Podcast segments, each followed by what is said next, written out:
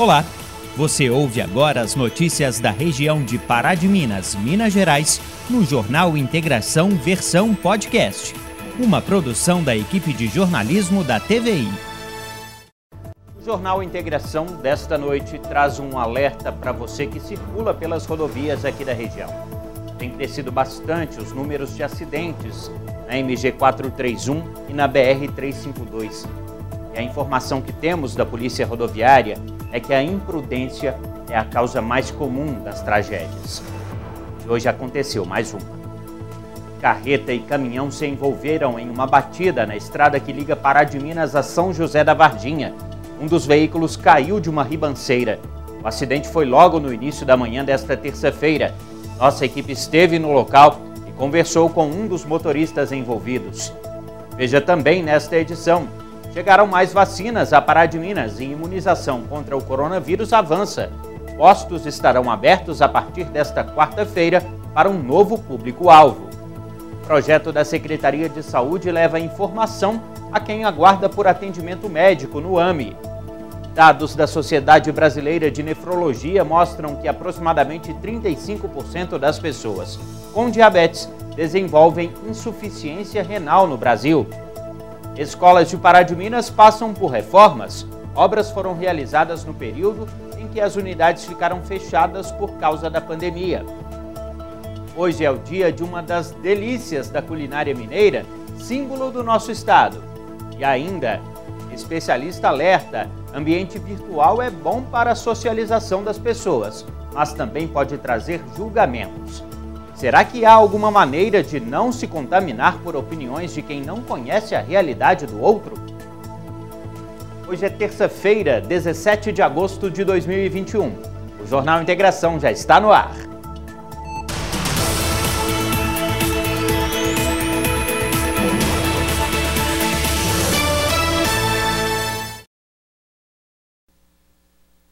Boa noite. Começa nesta quarta-feira mais uma etapa da vacinação contra o coronavírus em Pará de Minas. A Júlia Mendonça traz agora as informações sobre o cronograma e público-alvo desta nova fase. Hoje é dia de atualizar o cronograma de imunização contra a Covid-19 aqui em Pará de Minas. Eu vou conversar agora com a Ana Clara, que vai dar mais detalhes do público contemplado nessa nova etapa, né, Ana? É, essa semana nós vamos conseguir avançar né, com, a, com a vacinação.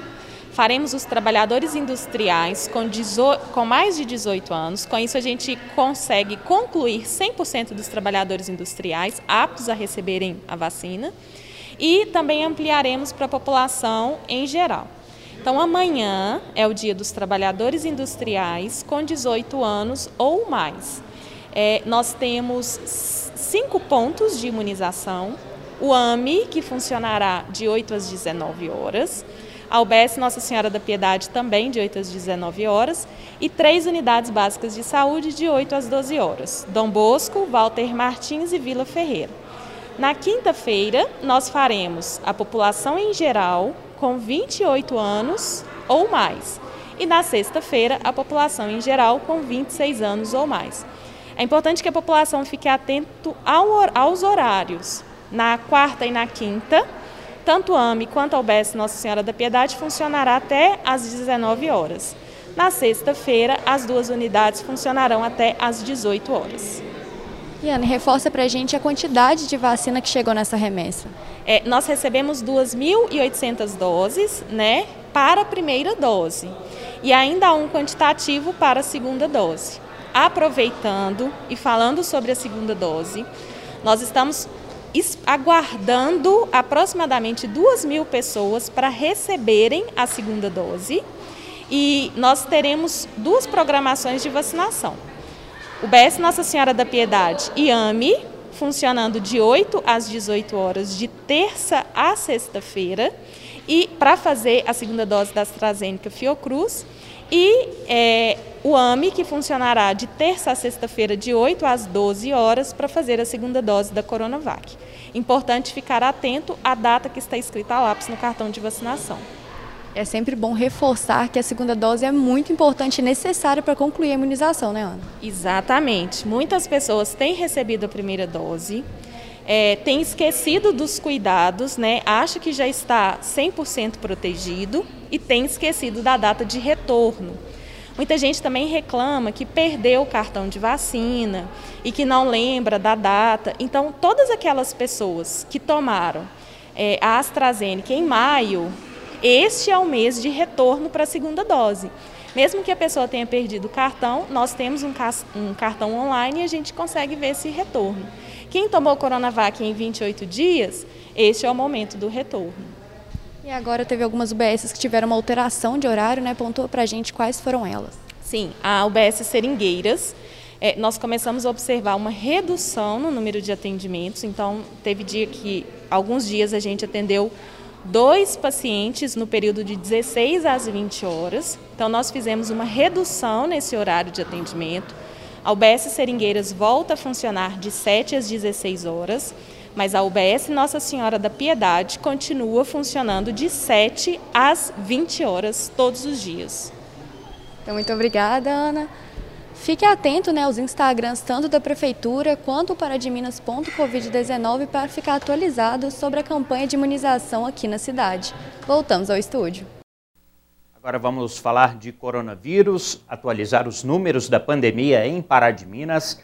A Maria Eduarda Gomes já está aqui com os dados oficiais desta terça-feira, divulgados pela Prefeitura e pelo hospital. Maria Eduarda, boa noite. Boa noite, Felipe. Boa noite para você aí de casa. Agora a gente faz as atualizações dos números de coronavírus aqui na cidade. E segundo a Prefeitura de Pará de Minas, nas últimas 24 horas foram registrados seis novos casos da doença. Assim, são 6.034 exames positivos aqui na cidade. Desse número, 5.700 casos se recuperaram, 61 pessoas recebem acompanhamento em casa e quatro estão internadas. Desde o início da pandemia, a cidade atingiu a marca de 269 óbitos pela doença. Agora a gente segue falando de coronavírus, mas sobre o Hospital Nossa Senhora da Conceição. Segundo a instituição, são sete internações com a confirmação da doença. São três pessoas aqui de Pará de Minas e quatro de outros municípios. O hospital registrou também cinco internações com a suspeita de coronavírus, quatro pessoas de Pará de Minas e uma de outro município. Agora, sobre a taxa de óbitos pela doença, o hospital registrou 292 óbitos por coronavírus. São 185 pessoas de Pará de Minas e 107 de outros municípios. Agora a gente fala da taxa de ocupação dos leitos do hospital. O UTI tem 35% dos seus leitos ocupados. Já os leitos clínicos têm uma taxa de ocupação de 60%. E o hospital ainda soltou uma nota falando que alterou o número de leitos específicos para o atendimento ao coronavírus. Agora a instituição conta com 20 leitos de UTI e 10 leitos clínicos para o atendimento à doença. Essa redução acontece devido à diminuição dos números de casos aqui na cidade e também pelo fato de Pará de Minas continuar na onda verde do Minas Consciente. Essas foram as atualizações dos números de coronavírus aqui na cidade e eu vou deixar meu recado de sempre para você. Se proteja e, se possível, fique em casa. Boa noite para você. Boa noite, Felipe.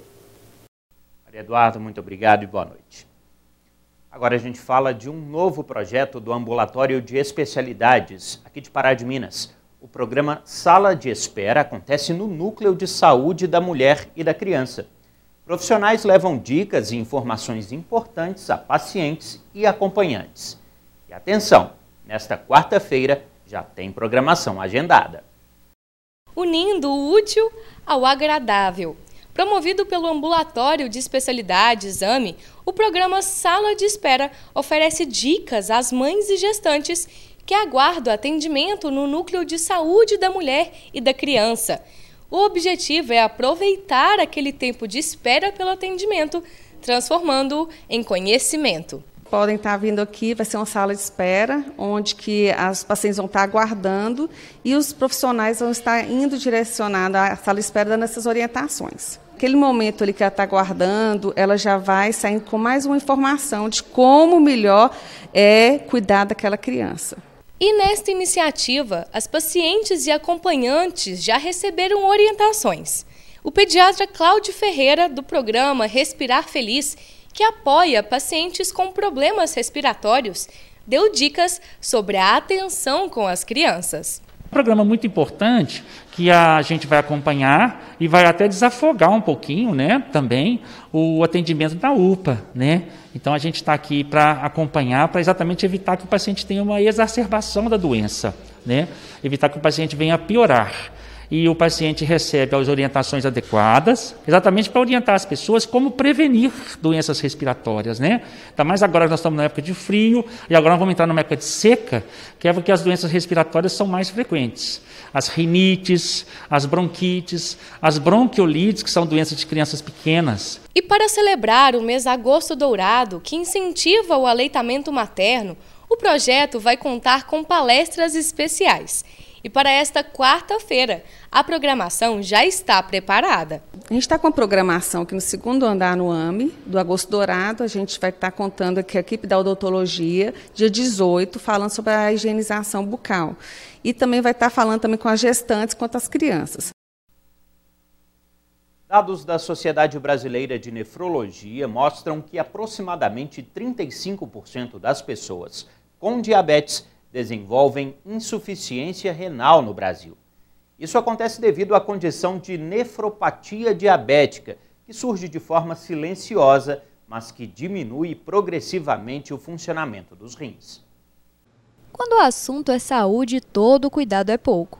Muitas doenças podem ser tratadas e até mesmo evitadas a partir da orientação e acompanhamento certo, como é o caso da nefropatia diabética doença que atinge o sistema renal. A nefropatia diabética é a doença renal relacionada ao diabetes. Hoje a gente sabe que hipertensão e diabetes são as duas principais causas de doença renal crônica no Brasil.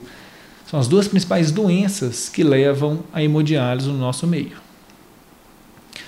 E o diabetes, a gente sabe que um terço desses pacientes vão desenvolver doença renal. E como é que a gente faz esse rastreio da doença renal nos pacientes que têm diabetes? Pelo menos uma vez por ano, os pacientes têm que fazer um exame de urina em busca de proteinúria. A lesão renal mais precoce, mais inicial nos pacientes com diabetes é essa perda de proteína na urina o paciente ele tem a sensação que a urina está espumando no vaso. Concomitante a isso, além do exame de urina anualmente, a gente tem que fazer um exame de sangue em busca de um marcador da função renal, que é chama creatinina. Então, todos os pacientes diabéticos têm que, ao menos uma vez por ano, fazer um exame de urina e um exame de sangue com dosagem de creatinina. Os rins funcionam como filtros do corpo humano e têm a função de eliminar pela urina substâncias que não têm mais utilidade. Ao mesmo tempo, os órgãos também mantêm outros elementos que não devem ser descartados, como as proteínas. A nefropatia diabética faz com que o órgão perca a capacidade de filtrar adequadamente essas substâncias. E como é que a gente faz o tratamento desses pacientes com lesão no rim relacionado ao diabetes. A principal prevenção da doença é um controle glicêmico. Então, o paciente tem que ter um bom controle da glicemia, tem que ter um acompanhamento multidisciplinar entre o nefrologista, endocrinologista e nutricionista. Além do bom controle de glicose, tem que ter também um bom controle de pressão arterial, restrição de sal, restrição de carboidratos na dieta e realmente ter uma prática de atividade física regularmente. O nefrologista ainda chama atenção para as consequências causadas pela doença, caso o paciente não previna ou faça o acompanhamento adequado. O paciente diabético que não tem um acompanhamento adequado com profissional de saúde é, pode evoluir para doença renal crônica é, em fase terminal. E realmente, o que é essa doença renal crônica em fase terminal? É hemodiálise. Então, o paciente que realmente não teve um cuidado adequado durante a vida é, começa a ter aumento da creatinina no sangue e os rins realmente começam a parar de funcionar.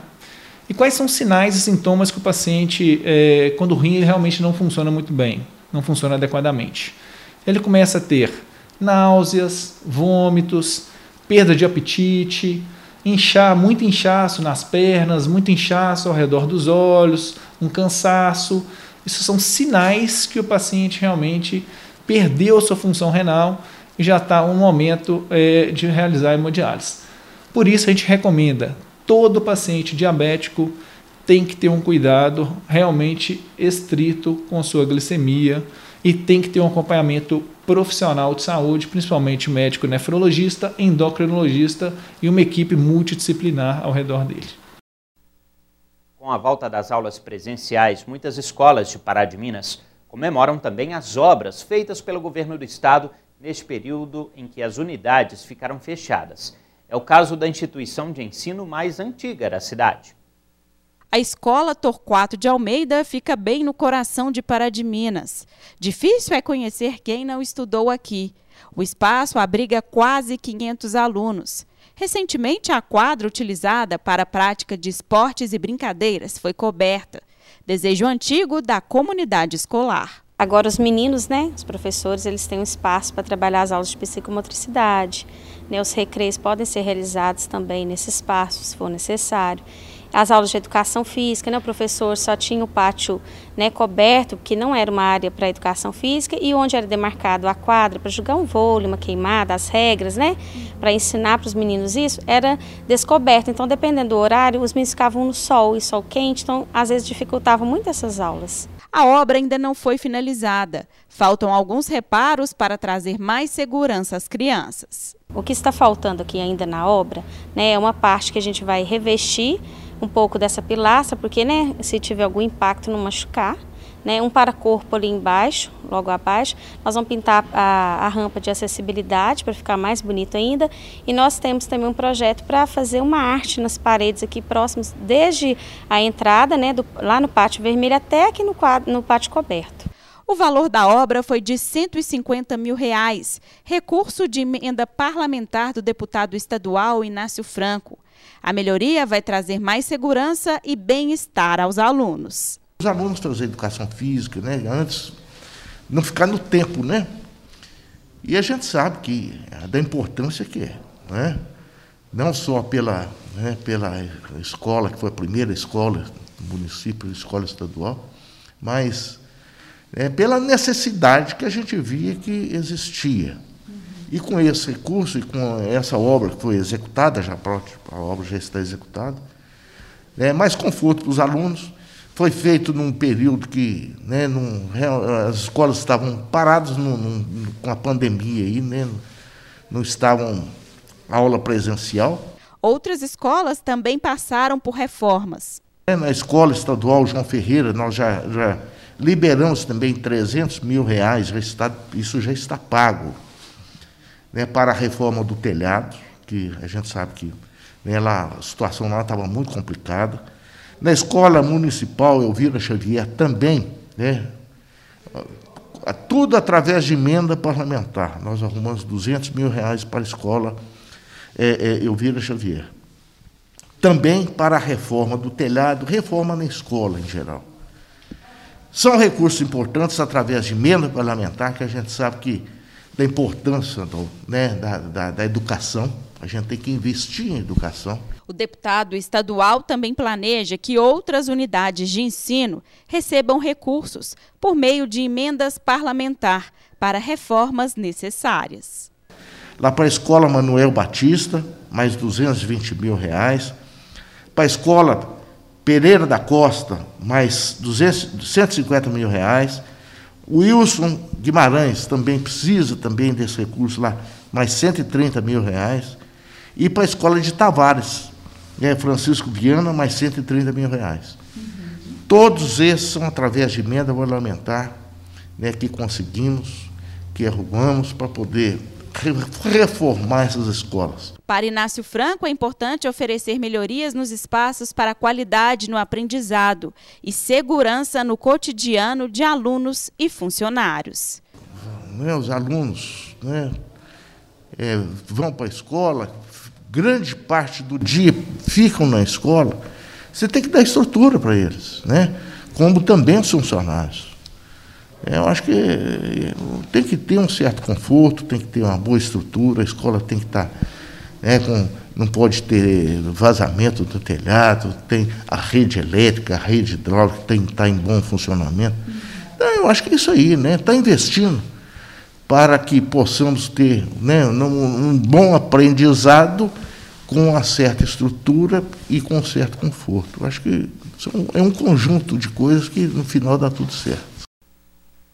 Acidente grave aconteceu na manhã desta terça-feira na MG 431 entre Pará de Minas e Ascensão. Duas pessoas ficaram feridas. O acidente foi no quilômetro 11 da MG 431. Um caminhão carregado com 10 toneladas de ração, ocupado por três pessoas, seguia no sentido São José da Varginha, quando uma carreta tentou ultrapassar e bateu na carroceria. O caminhão caiu na ribanceira e, por sorte, nenhum dos ocupantes ficou ferido. Segundo declarações do, do, dos condutores, é, do condutor do caminhão azul, é, ele foi ultrapassado pelo do veículo caminhão amarelo é, e depararam com outro veículo em sentido contrário. É, o condutor se assustou e jogou o caminhão para cima dele é, chegando a, a colidir na lateral do caminhão azul e fez os dois perder o controle. E aconteceu isso aí, o veículo amarelo veio tombar sobre a pista e o veículo azul caiu no abismo. Na carreta estavam um motorista e um passageiro. Eles foram socorridos pelo SAMU e encaminhados à unidade de pronto atendimento de Pará de Minas.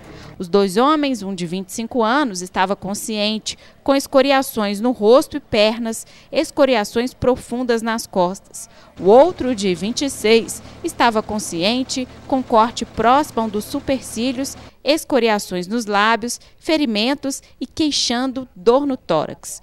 O trânsito foi liberado após a retirada da carreta. Já os três ocupantes do caminhão, pela gravidade do acidente, foi um milagre não terem se machucado. Graças a Deus, a gente tem que agradecer a Deus porque ele nasceu de novo, né? O susto foi muito grande. E graças a Deus não, deu, não teve vítima fatal, foi só bens materiais. Se agarrar com Deus e lutar. A MG 431 é uma das rodovias mais perigosas da região. Por isso, a Polícia Militar Rodoviária orienta quem passar pelo local ter ainda mais cautela. A rodovia pista simples né, e bastante estreita, não é dotada de acostamento é, e tem muitas curvas, então é um trecho bem perigoso. É, e este é mais um de tantos acidentes que têm sido registrados nas rodovias da região nos últimos meses. Em alguns trechos considerados ainda mais perigosos, os motoristas devem ter cuidado redobrado e dirigir sempre obedecendo o limite de velocidade permitido. Imagens que causam tristeza. Essas são dos acidentes registrados nas rodovias da região de Pará de Minas.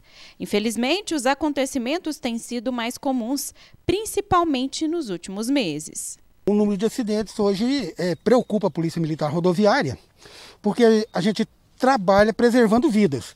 E, na maioria das vezes, o condutor sai para fazer uma viagem é, sem olhar o, o veículo, como que está os pneus do veículo, a parte elétrica do veículo, e isso causa transtorno nas rodovias, podendo causar até acidente, né? A imprudência é a causa mais comum dos acidentes e mortes nas rodovias. As colisões são as que mais acontecem. O motorista não respeita o limite de velocidade, às vezes ele não conhece bem a rodovia que está trafegando e acha que por ser um veículo potente, ele pode imprimir alta velocidade. E isso geralmente é fatal, né? principalmente nas curvas. Bom, né? E a gente vê também que muitas das vezes foi ultrapassagem perigosa, né? Proibida e ocasiona aí uma das principais batidas que causam morte, que é a colisão frontal. Isso, com certeza. É, se o motorista dirigisse com, com mais cautela, com, respeitando o limite de velocidade, aonde pode ou não fazer ultrapassagem, evitaria muitos acidentes. Porque quando o motorista faz uma ultrapassagem proibida em local proibido, é, em curva, por exemplo, ele não sabe o que está vindo do outro lado.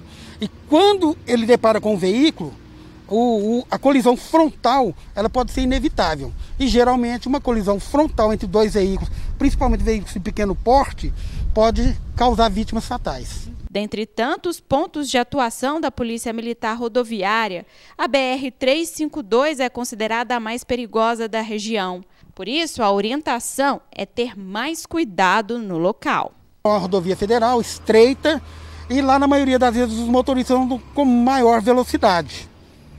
É uma rodovia com muitas curvas, ao viajar, é importante adotar todas as medidas de segurança e avaliar as condições do veículo. O motorista deve estar ciente que deve dirigir com cuidado em zelo à própria vida e de todos que circularem pelo trânsito. Falta no motorista disciplina consciente, porque ele, por ele achar que conhece bem aquela rodovia, ele faz ela todo dia, ele acha que com ele não vai acontecer acidente. Mas ele também não sabe, não conhece a pessoa que está vindo do outro lado. A pessoa também pode pensar da mesma forma, é a rodovia que eu faço todo dia, aqui não acontece acidente. Aí ele vai fazer uma ultrapassagem proibida e pode é, gerar uma colisão frontal. Em muitos casos também tem o uso da bebida alcoólica? Com certeza, isso não é descartado. A gente tem abordado muito motorista embriagado nas rodovias e, e temos tomado as providências necessárias para evitar o uso de bebida alcoólica para dirigir.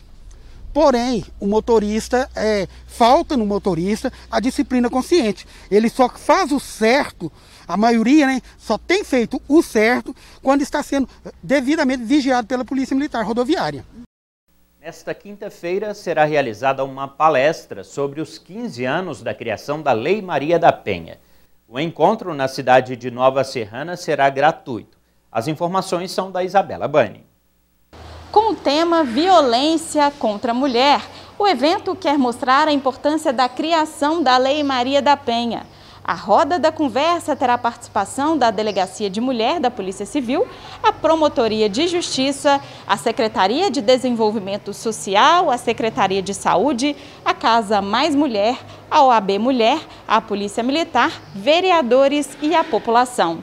O evento será nesta quinta-feira, 19 de agosto, às duas da tarde, na Câmara Municipal de Nova Serrana. Poderão participar até 60 pessoas com uso de máscara e também com todos os cuidados em relação ao coronavírus. Voltamos ao estúdio. Atualmente, a maioria das pessoas está nas redes sociais. Um lugar para diversão, manter contatos e, para muitos, um espaço para mostrar algumas atividades do cotidiano.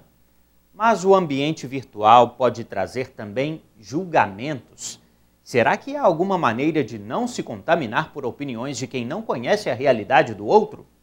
É sobre isso que a Isabela Bani vai falar agora. Curtidas, comentários. As redes sociais têm feito mais parte da vida das pessoas. Muitas vezes o convívio, mesmo que virtual, traz a sensação de intimidade com o outro. Talvez pelo fato de que muitos dividem ali um pouco da vida. É aí que mora o perigo.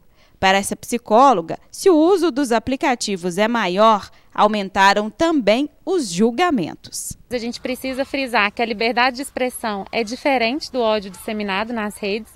E hoje no consultório eu vejo demandas é, onde as pessoas sentem sintomas ansiosos, depressivos, é, muita insegurança, baixa autoestima, decorrentes das críticas que recebem nas redes, ou crítica ou preconceitos disseminados. E isso tem trazido um desdobramento muito grande para a saúde mental das pessoas. Infelizmente, o entretenimento virou um lugar comum para as críticas. Mas é possível lidar com o julgamento? Um dos principais pontos é o amor próprio, vindo do autoconhecimento. Quando você se conhece, você consegue distinguir o que, é seu e o que, é do outro. Né? E quando uma crítica vem, é muito mais fácil, quando você se conhece, de entender se aquela crítica de fato tem fundamento ou não. Então, a minha dica que eu dou é que essas críticas, esses julgamentos, é, não sejam interpretados como algo da sua identidade, e sim como algo da visão que o outro tem de você e que nem sempre é verdadeiro. E que, se for verdadeiro, o que, é que você pode fazer para poder trabalhar essas questões? Né? Por que, que aquela crítica te incomodou tanto? Esse é um questionamento muito importante de ser feito. E também entender que cada pessoa tem o seu momento de maturação de ideias, de opiniões, né? Talvez a sua opinião diverge da do outro ou vice-versa, por isso, porque o seu momento e do outro, né, de maturação mesmo de ideias é um momento diferente, né, com base nas experiências de vida, nas vivências familiares, escolares, etc. A cada experiência vivida e compartilhada, o maior desafio é a opinião alheia. Como para muitos a internet se tornou a terra de ninguém, as críticas podem ser mais agressivas. As pessoas precisam lembrar que atrás da tela tem uma outra pessoa, né?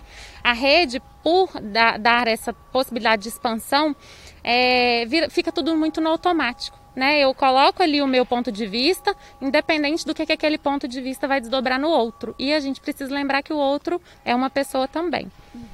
Então falta também a empatia. Falta, falta sim. E é, essa questão também de começar a pensar nas diferenças, né? Por que, que a diferença que o outro tem em relação a mim me incomoda tanto? Por que, que aquela opinião divergente me incomoda? Né? Talvez abrir um espaço para um debate. É, como que você chegou nessa conclusão? Por que, que você pensa dessa forma? Isso é uma construção saudável, né? De um, de um conflito, de um diálogo, onde vai levar as pessoas para uma construção de novas possibilidades. E olha, se você faz parte dos julgadores, esse recado vai valer ver a vida do outro ali, e tem os recortes também de redes sociais, que a gente sabe que geralmente o que está lá é o mais positivo, o melhor da vida de cada um. É, se basear nesses recortes, muitas das vezes, traz esses sentimentos, né? Então, a dica que eu dou é que as pessoas consigam enxergar além daquilo que está na rede social. Né? Cada um tem, cada pessoa tem sua trajetória de vida, seus problemas, todo mundo passa por alguns desafios no dia a dia. E o que está nas redes sociais é um recorte mínimo da vida daquela pessoa. Hoje celebramos o dia de uma das principais iguarias da cozinha mineira. Desde 2007, após uma mineira vencer um concurso nacional de gastronomia, é celebrado o Dia do Pão de Queijo em todo o país.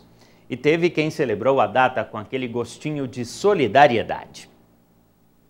No quadro, todos os ingredientes para dar vida a um dos protagonistas da nossa cultura. Na bancada, pão de queijo começa a ganhar forma e também sabor. Um gosto que é quase unanimidade entre os mineiros, mas o modo de fazer já vem desde o início do Estado, ainda nos tempos do Brasil colonial. Naquela época, a farinha de trigo era um produto escasso, vinha de Portugal, nem sempre com uma boa qualidade. Então, as cozinheiras da época passaram a utilizar o polvilho numa espécie de substituição da farinha de trigo para a produção de pãezinhos. É, e aí foram agregando outros elementos para dar mais sabor a esse pãozinho. Os alunos que participaram do workshop promovido pelo SENAC neste dia especial puderam praticar um pouco de um hábito quase tricentenário. Na aula, não aprenderam somente o básico, mas também alguns segredos da receita perfeita. Grande Dona Lucinha é um ícone aí da nossa culinária, da nossa gastronomia, uma mulher que foi pioneira nessa história toda e ela falava que o pão de queijo bom é o pão de queijo que tem catapora, que são aquelas bolinhas douradinhas que vem muito do uso do queijo Minas artesanal, e aí é importante ralar o queijo é mais grosso. Hoje, Minas Gerais trabalha com queijo é, cru, que de leite cru, não pasteurizado mais. Isso também agrega muito sabor. E as origens dos ingredientes mais naturais possíveis. Ao colocarem a mão na massa, os cozinheiros descobrem aos poucos por que o pão de queijo é um sucesso por onde passa. Está na nossa história, está nas nossas raízes e o pão de queijo é, é... essa receita foi, foi bem bem tradicional assim e eu acredito que seja uma coisa bem mineira mesmo. 17 de agosto é o Dia Nacional do Pão de Queijo. E para celebrar esta iguaria tipicamente mineira, nada melhor também que levar um pouco de solidariedade na receita. Os 300 pães de queijo produzidos durante o curso foram doados para uma ação da Pastoral Nacional do Povo de Rua. Quem participou comemora a oportunidade de ajudar o próximo, com sabor no paladar e também na alma. Nós temos como missão ter no nosso percurso formativo né, dos alunos do curso superior de tecnologia da Faculdade Senac, além né, da formação técnica, uma formação mais humanizada, sempre pensando né, em ações que podemos uh, destinar aí de cunho social. Dá muito orgulho participar de um, de um workshop tão completo e, e por uma causa tão nobre que é, que é essa do que o Senac tem promovido. Então é isso, esse foi o Jornal Integração desta terça-feira. Outras notícias você confere amanhã, ao meio-dia e meia, no Informativo TVI ou ainda a qualquer momento nas nossas redes sociais. Então, para você, uma boa noite, um abraço e a gente se vê. Você ouviu o Jornal Integração versão podcast. Acompanhe nosso conteúdo também pela TV, YouTube ou Instagram.